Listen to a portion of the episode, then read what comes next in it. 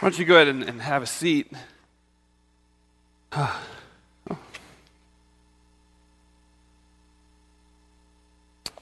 Um, last week, um, before preaching time, um, I asked that you, where you were, kind of get together with the people who are here with you, and and um, that you would take a few moments just to pray together. And I appreciate you doing that. There's there's something beautiful about hearing the the rumbling of voices of God's people calling out to Him. Um, this morning, what I want to do is honor our introverts. And I'm going to ask that just for the next two minutes, that we sit in our seats, bow our heads, close our eyes, and just spend the next two moments, two minutes, asking God to open our hearts, to do a wonderful work in us personally.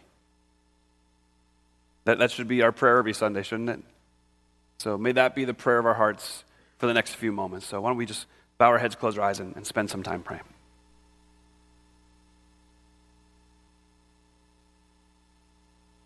Lord, we, um, you and I have talked a lot this week. So I'm, I'm thankful that, uh, that I can talk to you. Lord, I'm sorry that two minutes of absolute silence with people praying seems like such a long time. Because, Lord, I know that in my heart, if you were as great and awesome and beautiful and wondrous and glorious as I just sang, then two minutes wouldn't seem like anything. Um, forgive me. Lord, I pray this morning as we walk through um, difficult topics, sensitive topics, that um, my heart and your heart would be aligned,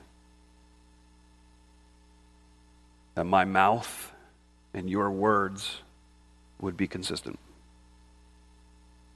I ask for grace, strength, I ask that in these moments, that the hearts and minds and lives of the people who call Uniontown home, or, and the people who just happen to be stopping by, that we would be transformed into the image of your Son, Jesus Christ, and that the difference would be undeniable. Fill us with your Spirit, for it's in Jesus' good name I pray. Amen. Amen. All right. Take your Bibles, go to Genesis chapter 2. Strange as it is, first book of the Bible, often Genesis 1, Genesis 2 are the hardest chapters in the Bible to actually find when you're trying to turn the pages. Um, just by way of introduction, um, for those of you that weren't here last week, wow, are you in for a good time this week? Um, we began our series on the issues of gender, marriage, and sexuality last week. Um, today, we are going to work through the issue of marriage. But just introduction, just to let you know what to expect. Um, we're going to work through what we believe the Bible teaches. We're going to work through what are some of the concerns in our culture that they would hold uh, against what we believe the Bible teaches, um, the call for courage among God's people, and then finally the, the call for compassion. Um, so last week was, was a difficult message to preach because, quite honestly, there's, there's very little that specifically talks about gender issues male, female, what makes a person a male makes a person a female. Um, this one is difficult for the opposite reason. There is so much in Scripture about marriage. So, what, what I want to do is, is kind of lay it out. What it's going to feel like is I am not talking about the controversial subjects, and then all of a sudden it's going to feel like I'm talking about nothing but controversial subjects. So, just to kind of give you that little bit of a preview there. Um, I will say this at the onset. We are going to deal with homosexual marriage, gay marriage in the American culture. I'm going to talk about that today.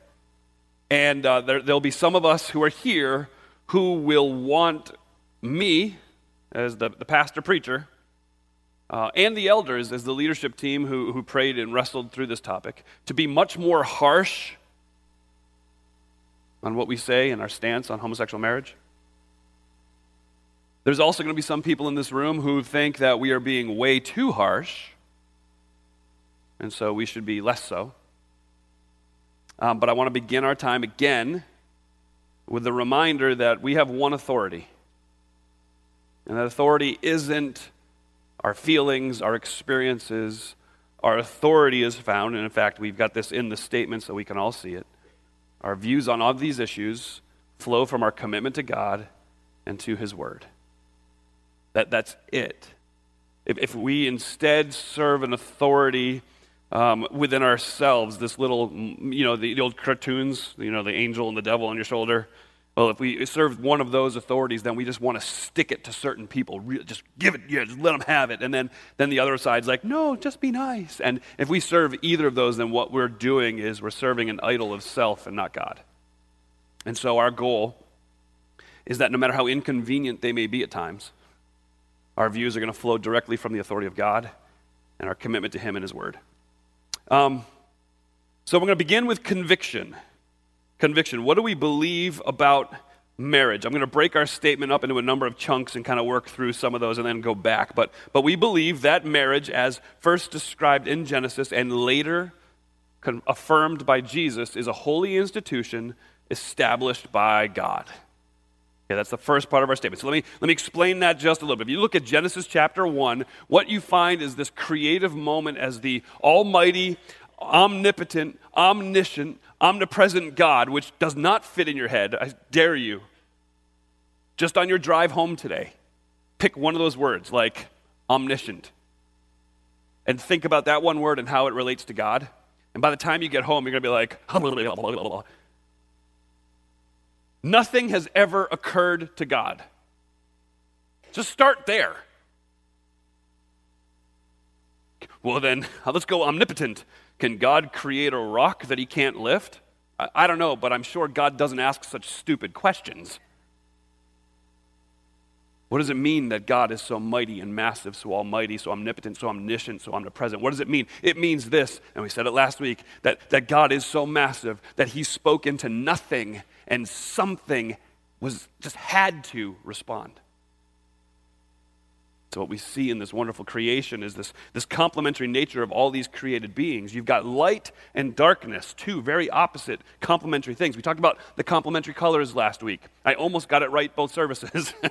and the idea is on the color wheel right across from each other, those are the complementary colors. So, you put purple and yellow together, those are complementary colors, and they stand in the greatest contrast when they're right next to each other. Well, that, that is an actual biblical principle found in God's creative um, order. So, He created light and darkness, very complementary. He, he created heaven and earth, two complementary things. He, he created land and sea, two complementary things. He took unlike things brought together, standing in contrast, and yet working perfectly together through their relationships. And, and, and in all of that creative genius in Genesis chapter 1, you, you, you get to one place where there's no complementary part, and it's man. And God looks and sees that man is alone. He says it's not good that man be alone. I could go off on that for a while because, man, that is very true. And so, what God then does is this He parades all of the animals in front of Adam.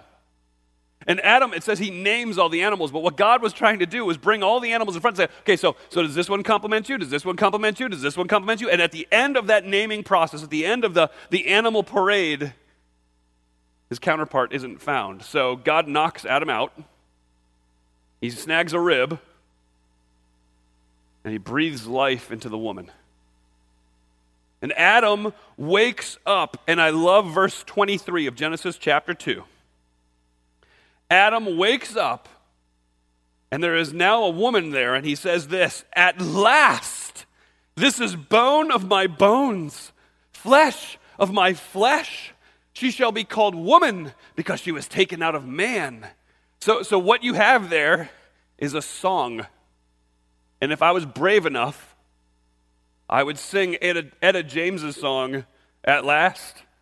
My kids can tell you that yesterday I sat in my house listening to it over and over again so I could get the notes. It doesn't matter. If, you have notes and you don't have a voice, I can have the notes. I ain't getting them right. So go home and Google At Last, and then you'll be like, oh, that's Adam's song. Finally, after all of this, one has come and completes him.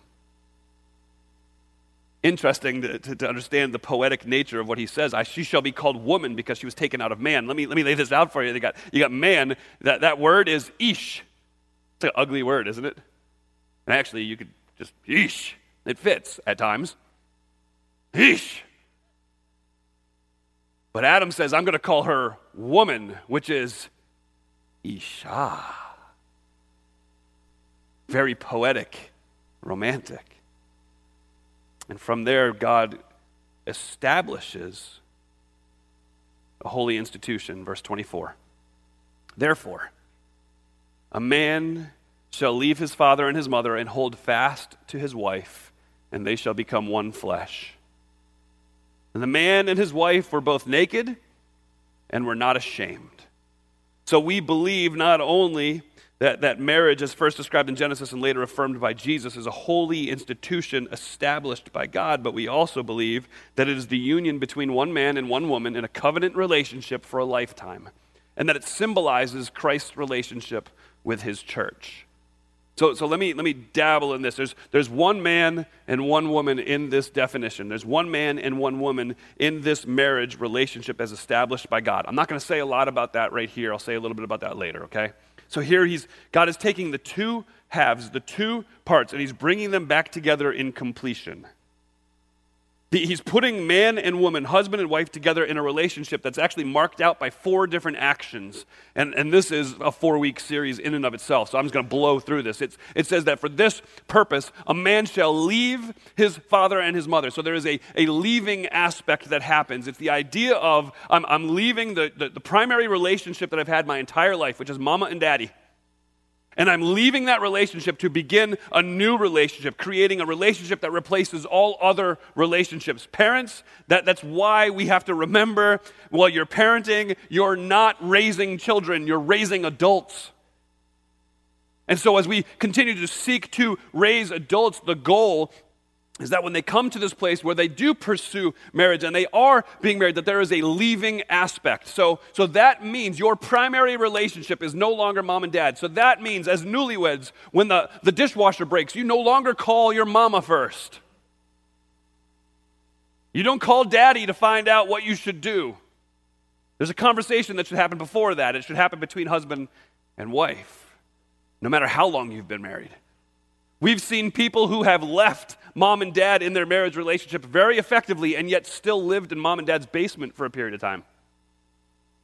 We've also seen people move across the world and they didn't leave mom and dad. And so let me encourage you, parents, when your children reach that time, let them leave. Let them leave. So, one of the actions that comes within the marriage is, is, there is a leaving that happens, but there is also a cleaving that happens. It talks about how they will hold fast to each other. That's the covenantal aspect of marriage. It's the idea of being glued together. How many of you have ever superglued your finger to something you didn't want to superglue it to? Okay? That is the picture. It's this, it's there, it's together, it's not going anywhere, it's stuck, it's now one. The, the, the, the, idea in marriage is that it's that covenant. It's, it means my promise, my covenant to you my spouse, is, is to stay with you, is not based upon your performance. My covenant in this marriage relationship is to stay with you regardless of your performance. This isn't a contract. Can you imagine what a wedding ceremony would sound like if it was contractual? I mean, the, the, wedding vows are, are beautiful. It's, when it's based on covenant, I, I promise that regardless of health or wealth or circumstances, I am staying right here and I will always be with you.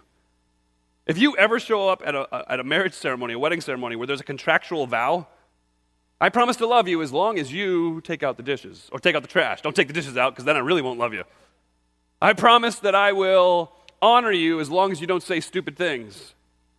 Uh, if you're ever at a wedding ceremony where it's contractual, go back to the gift table, find the toaster you brought, bring it home, and leave as fast as you can. Because that marriage is going to implode by the time they make it to the parking lot.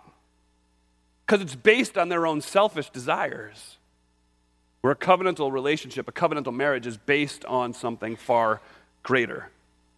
It's the picture of, of becoming one flesh. That means you are now singular. That isn't just a sexual term, although it is included. The idea is what is mine is yours and yours is mine. That means, and, and, and I don't, you know what? If I step on toes, I step on toes. It's okay. I believe this with my whole heart. You shouldn't have separate bank accounts.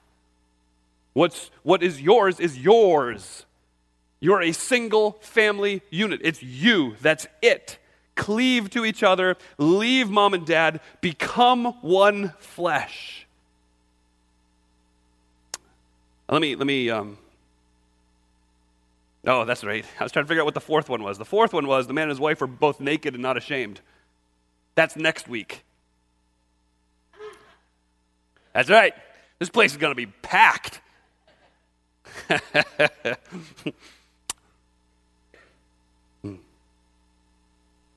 We believe divorce was never a part of God's design for marriage, that it's always harmful to the divorcing parties. Go back to the idea of cleaving and having the fingers stuck by superglue. If you just tear that apart, it causes harm to both fingers. And that's the very picture that we find in Scripture. Divorce was, was never intended. Yes, yes, there are biblical grounds, and let me um, jump to that here. God does allow for divorce as in the case of sexual unfaithfulness as seen in Matthew chapter 19. That's an, it's an incredible passage where the, the Pharisees are trying to trip Jesus up. You think they would learn by now. It is not going to happen. They're like, so can a, can a husband device, divorce his wife for any reason? And Jesus says, wait, what are you talking about divorce for? Marriage was created as a holy institution of God and it was meant to be permanent. One man, one woman, leaving mother and father, cleaving to each other, becoming one flesh, who God has joined together, let no man put asunder. And he says, but, but because of the hardness of your hearts, God, in his mercy, created an avenue to protect the spouses of those who would continue to chase after, Matthew 19's immediate context, repeated unfaithfulness sexually. But it was never God's design, it was never God's desire. But because of the way we have screwed things up so bad, God has allowed mercifully um, for biblical divorces. And yet, biblical as they may be, the principle is the same. It's still tearing apart. And there's still damage that is done. That is why we believe that even in the case where divorce may be permitted, it's not mandated, and reconciliation through biblical counsel should be the ultimate goal. Um, let me go back to something here. Um, we believe it's the union between one man and one woman in a covenant relationship, and it symbolizes Christ's relationship with his church. Let me talk about that for a moment. Ephesians chapter 5 is, is kind of the it's kind of the wedding passage for the most part. It talks about husbands love your wives as Christ loved the church, and Wives, respect and submit to your husband as the church does to Christ. And, and he walks through that whole thing and he says, here's the deal the, the, the marriage relationship is a picture of the marriage. A marriage relationship is a picture of Christ's relationship with the church and the church's relationship with Christ. So, so let me throw this at you, okay? Husbands? So, let me throw this at, throw this at wives too. Um, ladies, when we talk in Ephesians 5 and the word submission gets mentioned, there is a noticeable recoil in the room. Part of that is because of how badly men have behaved. Part of it's because of our cultural understanding of what submission is. Part of it's because, um, okay. Part of it's because of, of who you're married to. And he's abusive physically, emotionally, and sexually. Ladies, if that's the case, the elders and I stand with you. We don't just stand with you with our hands in our pockets. We stand with you fully convinced that if that is the case, then we want to help you and we'll walk with you as we contact the authorities. And then after that, we'll walk with you. You hear that, right? Um, I, this is not in my notes at all. That's all right. Uh, men, that's you. And you're physically, sexually, or, or emotionally, or spiritually abusing your wife. You're a coward. You're a coward. And it demonstrates how broken you are. Repent. Repent and get the help that you need before you ruin not your life, but the lives of your wife and your children. Repent. I have no idea where I was. Oh, yeah, I remember now. It was the happy part.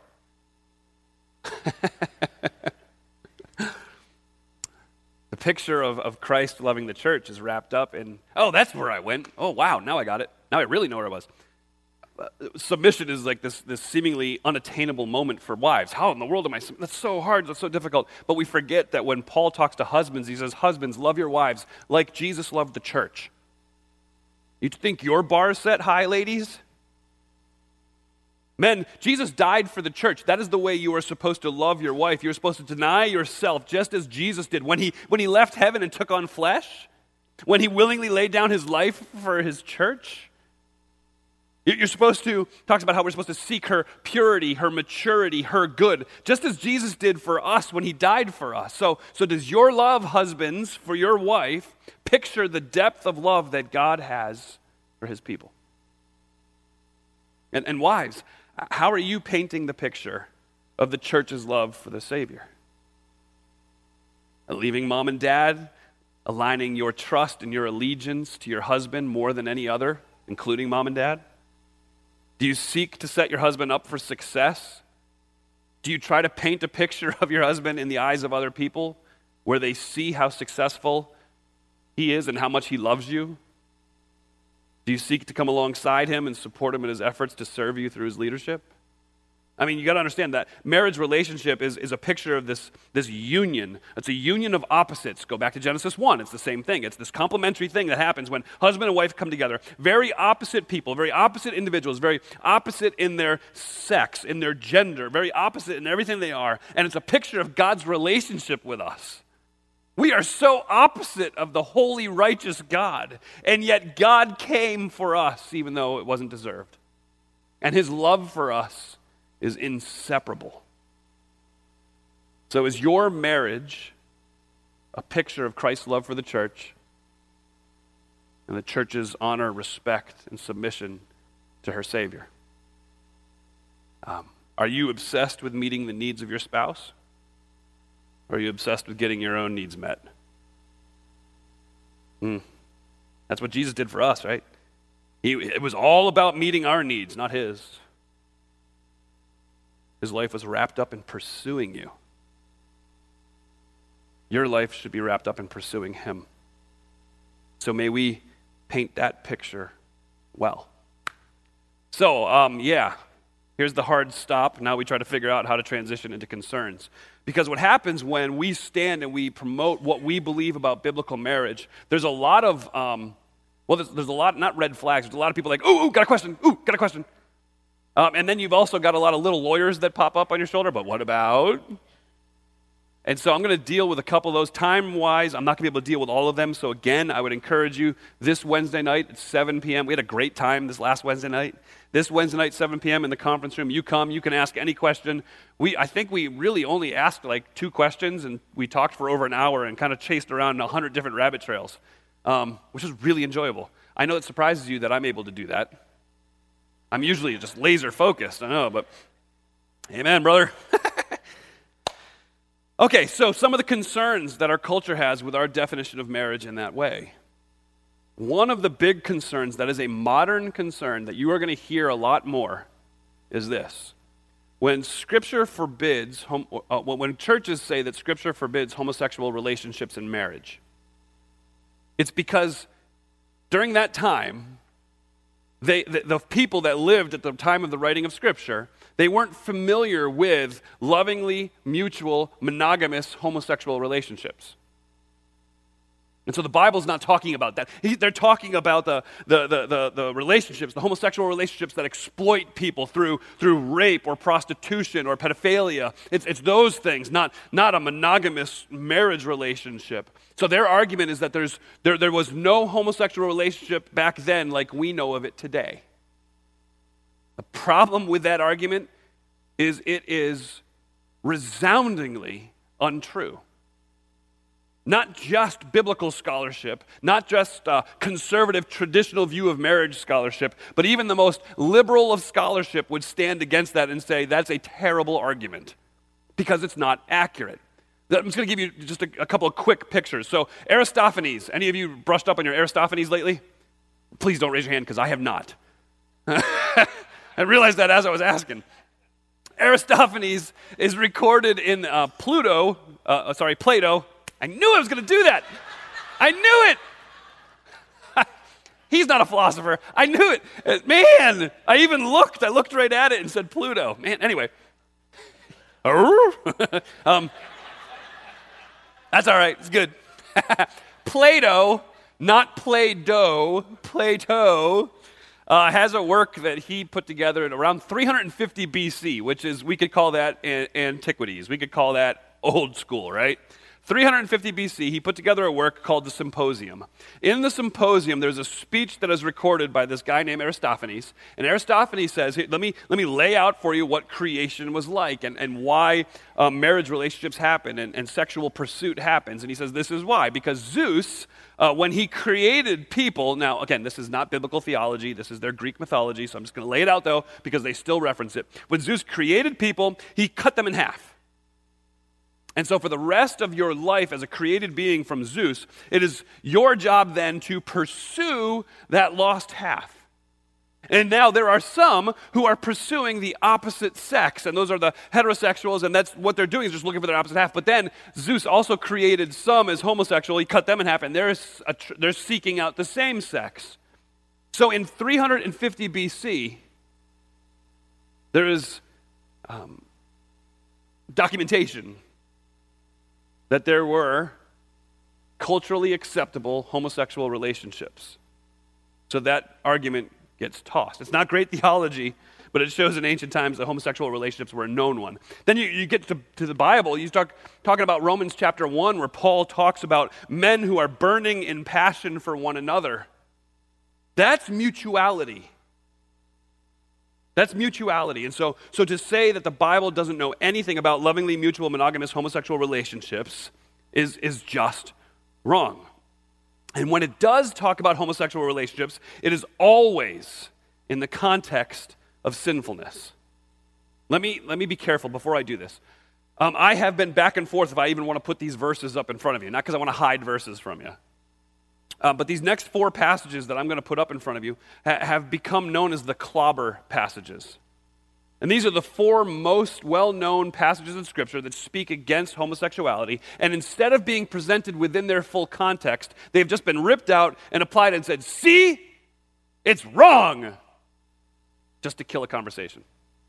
And so my fear is that by putting these up in front of you, one of the things you'll do, like, see, yeah, that's it, wham, there it is. Uh, but I don't want to do that. I want to make sure I present the context of these as well, because I think that is, is remarkably important. So Romans chapter 1, verse 26, he says this, Paul says, because of this, God gave them over to shameful lusts. Even their women exchanged natural relations for unnatural ones. In the same way, men also abandoned natural relations with women and were inflamed with lust for one another. Men committed indecent acts with other men and received in themselves the due penalty for their perversion. Okay, so we can all say without a problem, without a question, that homosexuality is presented as sin. Now, the context, I made this whole thing about context. I, I want to wait just a few moments to get to the context of that. Okay? I'm going to go back to the context. I do not want anybody thinking that at Uniontown Bible Church, our goal is to throw out the clobber passages and be done. So I'm going to go back to the context, okay? I got your permission to do that? Because you saw what happened when I stepped out of my notes before. I will never find my way back. All right. So the, the next one is found in 1 Corinthians chapter 6. Let me go back here. Do you not know that the wicked will not inherit the very kingdom of God? Don't be deceived. Neither the sexually immoral, nor idolaters, nor adulterers, nor male prostitutes, nor homosexual offenders, nor thieves, nor the greedy, nor drunkards, nor slanderers, nor swindlers will inherit the kingdom of God. Very clearly in that verse, it talks about homosexuality as a sin. Please know that 1 Corinthians 6:11 is one of the most important verses in all of scripture. Because what Paul says to the church at Corinth, he says, here, here is the list of sins. Don't be deceived. These are sins. And before you go, yeah, those are sins, he says, and such were some of you. But you've been washed. You've experienced the rescue and reconciliation and redemption that comes from Jesus Christ. So don't you dare point an accusatory finger at them because you're simply a beggar who found bread already. Leviticus chapter 18, verse 22 You shall not lie with a male as with a woman, it is an abomination. In Leviticus chapter 20, verse 13 If a man lies with a male as with a woman, both of them have committed an abomination. They shall surely be put to death. Their blood is upon them. All right, so this is honestly where we, as, as evangelical Christians who believe the Bible, catch a lot of flack about our understanding of homosexuality and naming it as a sin. Because one of the places that we go is to the book of Leviticus. And so um, those within our culture, rightly so, tell us to go back to the context. They say, so, so I see how this works. You're going to tell me that homosexuality is a sin out of Leviticus, but in the very next verse, it talks about how wearing polyester is a sin too. So, what about that? Or being disobedient to your parents, or touching a woman during the wrong time of month. I mean, all those things make you unclean. So, so what are you going to do about that? Go ahead. Yeah, good job. Way to rip something out of context. And let's be honest, they have us dead to rights on that. In the accusation that we've ripped it out of context. So let me set the context. If you understand the Bible as we understand the Bible, it is not a flat book where you just pop in and read and you're good to go. This is a story from beginning to end, from Genesis 1 to the end of Revelation. It is a story that talks about one main character. His name is Jesus. Everything you see in here, there is there's glimpses, there is shadows, there's times where you look and it's very obvious, there's times it's not so obvious. There's times we've made it very obvious and it wasn't so obvious. Everything in here is about, is about Jesus. It's, it's, there. So you get to these Leviticus passages and you understand that, that the, the context of Leviticus is you are a broken people. You are a bunch of sinners. And God is a holy, righteous God. And sinful people don't dare walk into the presence of a holy God. You can't. It's impossible. If you're unclean, that's the Leviticus word, then you don't dare walk into the presence of God, or else it will be met with your own death. And so, what's happening in Leviticus is this law is being laid out and say, listen, if you're going to approach God, let me, there's some ceremonies that you need to go through. It's called the ceremonial law. You're going to have to walk through these things. This is what makes you clean, this is what makes you unclean. Because he, the, the, the author of Leviticus, Moses, wants us to understand how we can approach and how we cannot approach God. So in Leviticus, it talks a bunch about the sacrifices that are offered to atone for sin so that people could then draw near to God. So there's all these cleanness and uncleanness rules, and, and you could approach God if you didn't eat certain things, but if you did eat certain things, there was a certain amount of time you couldn't approach Him, and if you touched certain things, you were out for sure. I mean, there was, it, it was if you wore certain things, it's, it's all wrapped up into that. So the very picture of Leviticus is how unclean are we? See, it's the, the, the bad news of the good news. We are so broken and sinful. We're so unclean. We can't just waltz into God's presence thinking that everything's going to be okay. Because God, God can't be in the presence of sin. Please hear this. That doesn't mean it's his kryptonite. It doesn't mean that when sin approaches God, he shrinks back in fear. No, God can't be in the presence of sin because as soon as it shows up, he destroys it. The most merciful thing God ever did was remove Adam and Eve from the garden. Now, maybe I don't mean the most.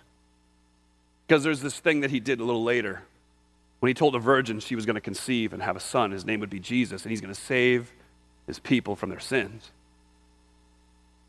And that, that's what Leviticus is driving to. It's driving us to this place where we have no ability to walk into God's presence on our own because we're impure, unclean, we're sinful. But Jesus. I mean, Jesus, you get to Mark chapter 7, Jesus declares all foods clean, so no longer are there unclean foods. So praise God, Maryland, you can eat your crabs. Jesus, Jesus breaks all kinds of these ceremonial laws. He, he, he hangs with the unclean people. He touches lepers. He, he touches dead people. He, he allows sinners to be in his presence. He, he, he's surrounded by the sick. He's surrounded by adulterers and prostitutes. And so he's breaking all of these ceremonial laws. Why? Because Jesus is a rebel? No. Because Jesus didn't come to tear down the law, he came to fulfill it. So he is the completion. His sacrifice is the only sacrifice that is ever needed to make us clean.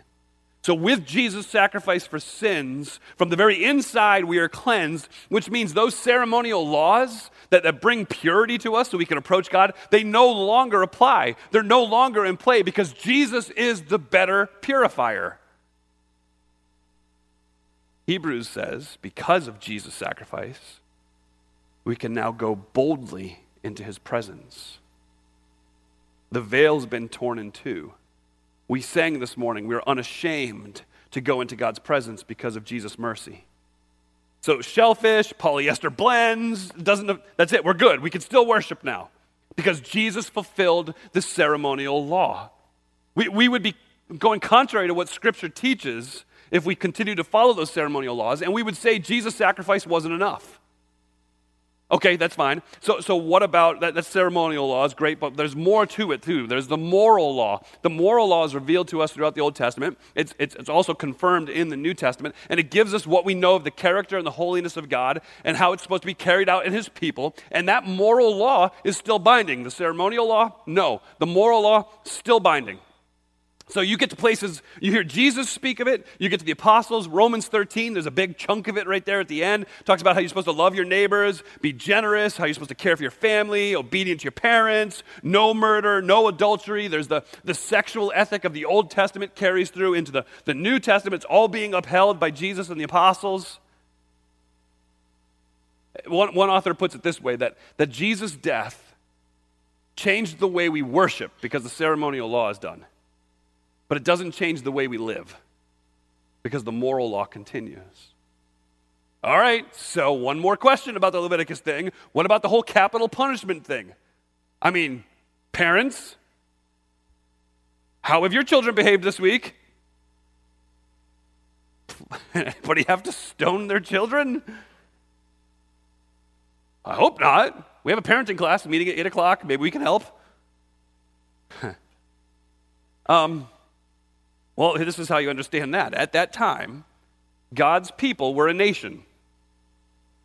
A nation needs constitution, it needs the laws, it needs a legal code. But Israel, God's people, had none of that. Except for this.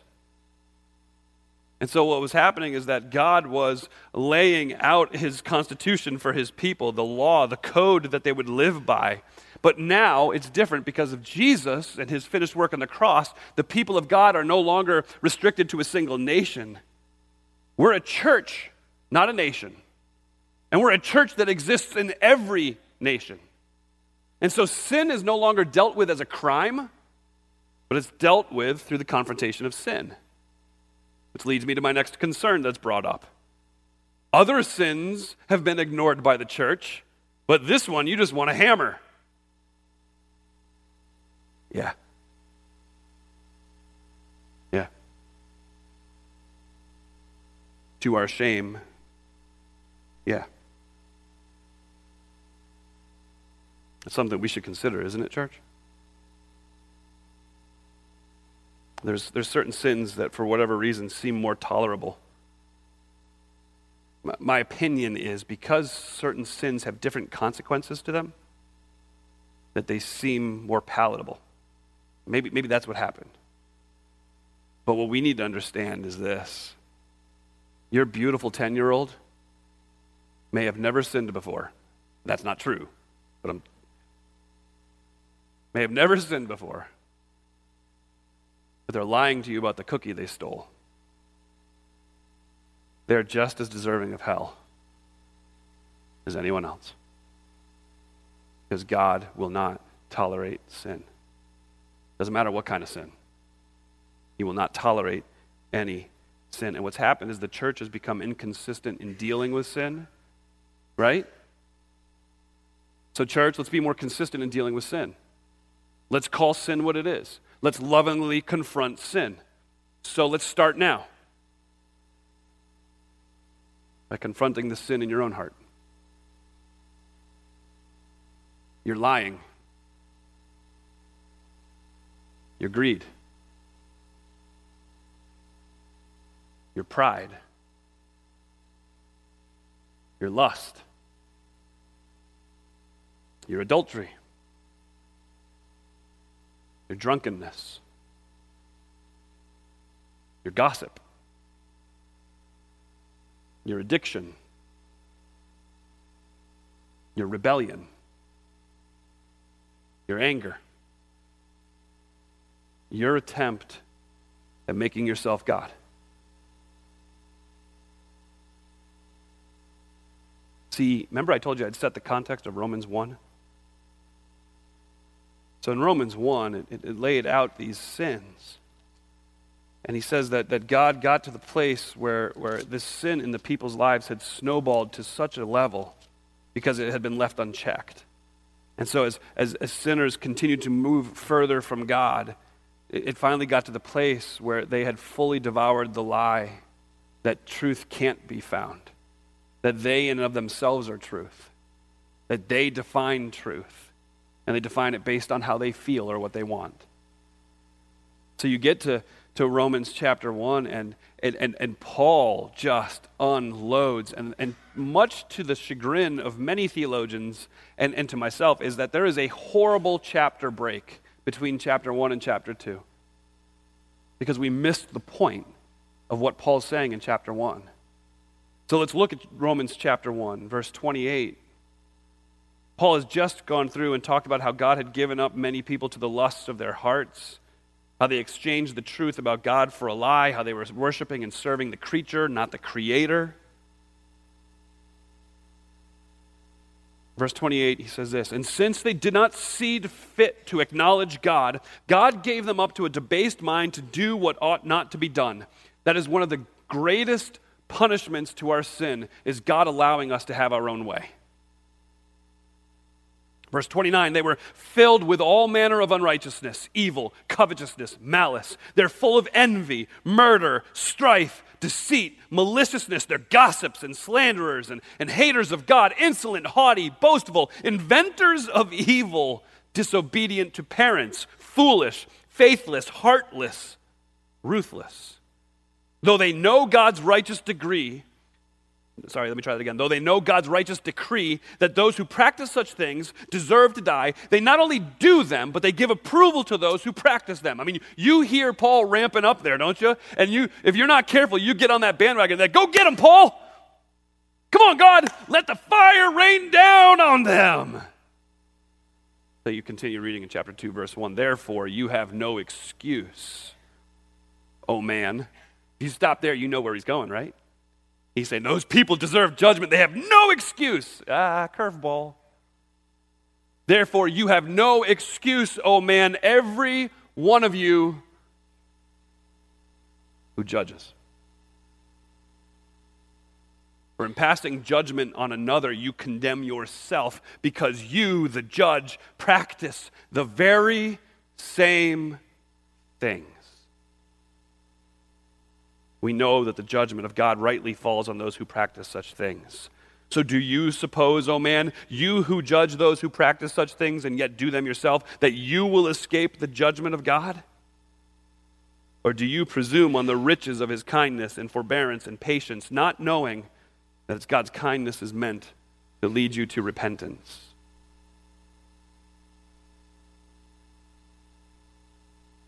Confront sin. Start with your own. There's plenty there. To stand for a biblical definition of marriage, and I want to make sure I distinguish that from a traditional definition of marriage. We don't stand on tradition, we stand on Scripture. So, to stand on a biblical definition of marriage is going to take great courage. Um, uh, the, here's it's real. It's happening again. It just happened again um, this week. Um, and I won't get into the details of that because I'll get way off. But it just happened again this week. Um, one of the things that we are going to hear regularly and over and over again is that we are promoting hate speech. Um, let, let, me, let me help you give, give you a few words. Um, you'll be called homophobic. Uh, the definition of someone with a phobia is that there is an unnatural fear or dread of something. Um, friends, if you are living biblical Christianity and you are building relationships with those who need Christ, then you can't be called homophobic if you're hanging out with those who are homosexual Because by definition, you should fear and dread them and avoid them at all costs. Which leads me to this Are you avoiding homosexuals at all costs? Then their accusation of homophobia is accurate. You're going to be called prejudiced. You're going to be prejudiced against the homosexual community. And, and, and, and let, me, let me be clear on that one. Uh, I believe homosexuality is a sin. If I say at any point that that homosexual who wrestles with that sin is a worse sinner than myself, then I am prejudiced. And their accusation would be accurate. They're going to say that this is all just hateful. It's all hate. And, and let's be honest hate wants to destroy, it wants to tear down. Love warns. It pleads with someone. It comes alongside and it does all it can to help a person live. So, so, why are we, as a culture, as a community, why have we been so terrible at reaching the homosexual community? Because I believe that for many self identifying Christians, it is hate speech. Because they do want to tear them down, they do want to destroy them. I believe particularly in this area of homosexuality and gay marriage, that we have been nothing short of being Jonah. Sitting on the hill waiting for the fire to fall from heaven to devour those evil, sinful Ninevites, and pouting when it doesn't happen fast enough.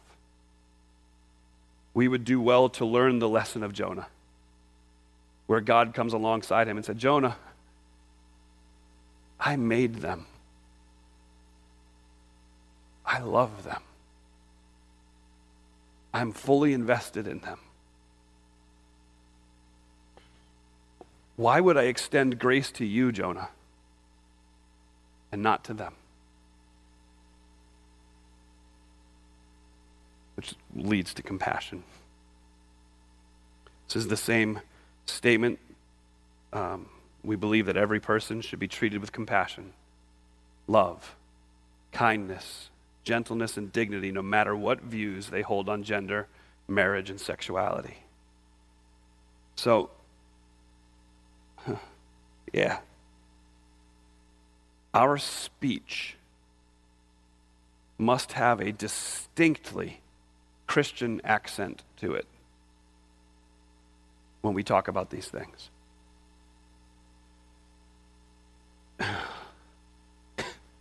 So I've used this before. Don't freak out in the back. I'm going to turn off the microphone in a second because I'm going to yell really loud. Don't freak out in the front either.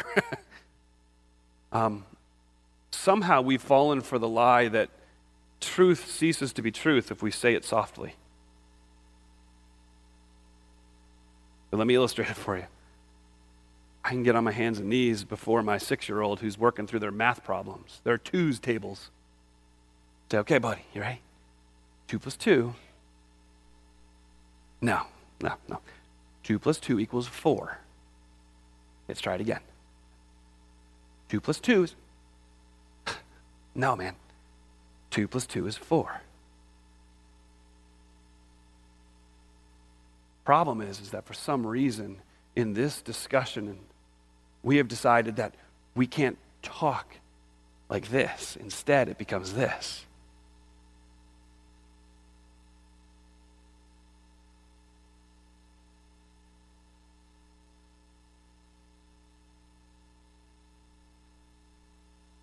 Did 2 plus 2 stop being 4 when I yelled? Did 2 plus 2 stop being 4 when I spoke with kindness and compassion? See, the truth didn't change. But I guarantee you, the person listening listened to one and not the other.